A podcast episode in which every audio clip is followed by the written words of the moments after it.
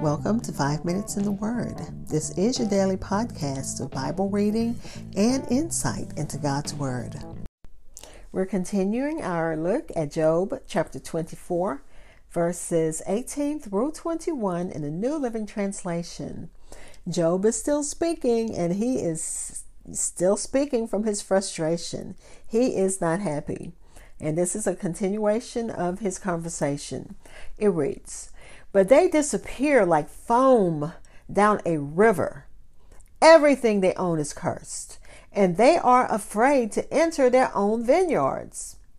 The grave consumes sinners, just as drought and heat consume snow. So their own mothers will forget them. Maggots will find them sweet to eat no one will remember them. Wicked people are broken like a tree in the storm. They cheat the woman who has no son to help her. They refuse to help the needy widow. Again, this is Job chapter 24, verses 18 through 21 in the New Living Translation. And it speaks of the problem of the seeming security of the wicked. Job feels that God does not handle their um, unfaithfulness quickly. I'll be back to share insights and we'll close with prayer. Hi, this is Hope Scotts. I am your host of Five Minutes in the Word, a daily podcast which spends a few minutes exploring God's Word. Thanks for listening. If you subscribe and follow, you'll know whenever a new episode drops. Also, why don't you drop me a line and let me know what you think of my podcast? Please follow and like Five Minutes in the Word on Twitter and Facebook. Again, we're looking at Job chapter 24, verses 18 through 21 in the New Living Translation. In this section, Job is speaking about what should happen to the wicked. He wonders why God does not judge the wicked as he should. And of course, this is not Job's uh, lane. Like the, uh, we say, stay in your lane. He needs to stay in his lane. He points out that God's judgment is not always present or timely. So now Job is acting like the Holy Spirit, telling that's not our job. We don't know what God should do. We should only trust God to do what's best for all of us. Job further, um, he gives further instances of the wickedness of cruel, bloody men. In verse 18, he's, he says, But they disappear like foam down a river. Everything they own is cursed and they are afraid to enter their own vineyards. And of course, I didn't understand any of this until this whole little section, until I started looking at Matthew Henry. He said of that verse, Some are pirates and robbers at sea. So they do what they need to do, and they get their bounty, and they are gone. They disappear. They are sinners that are afraid of the light. If they are discovered, they get away as fast as they can and choose to lurk, not in the vineyards for fear of being discovered, but in some cursed portion of a lonely, desolate place which nobody looks after. So it's a vineyard that's not kept up. And then uh, verses 19 and 20b, uh, it says, um, The grave consumes sinners just as the heat and drought consumed snow. And then 20b says, Maggots will find them sweet to eat.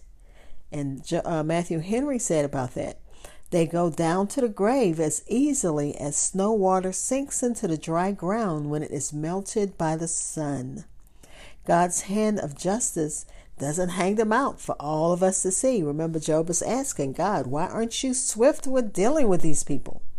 So God's hand is we don't get to see their judgment.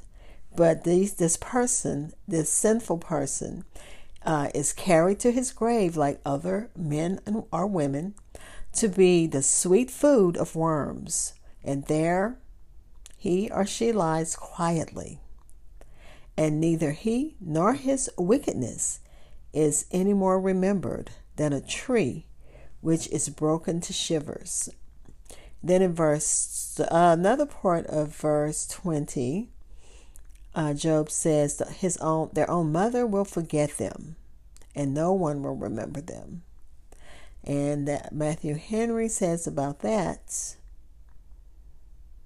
Uh, let's see. In his in uh, Job's mind, let's see. In Job's mind, God sets a mark. Uh, okay, God sets a mark of His displeasure, displeasure upon him who is wicked, but his mother may soon forget him, and that's a sad epithet. The womb that bore him, his own mother shall forget him. And that's not, she's just forgetting him. She's just avoiding mentioning him which she thinks is a greater kindness because uh, since no good thing can be said of him. So she says nothing of him. She avoids mentioning him. The honor which is gotten by sin will soon turn to shame. Verse 21 says, They cheat the woman who has had no son to help him they refuse to help needy the needy widow. And Matthew Henry says about that, some are abusive to those that are in trouble and add affliction to the afflicted. Barrenness was looked upon with great reproach, and those that fall under uh, that affliction are treated harshly, as Penina did Hannah. Their purpose to vex and make them fret. The barren womb cannot conceive, but a widow may remarry and possibly give birth to sons to help her.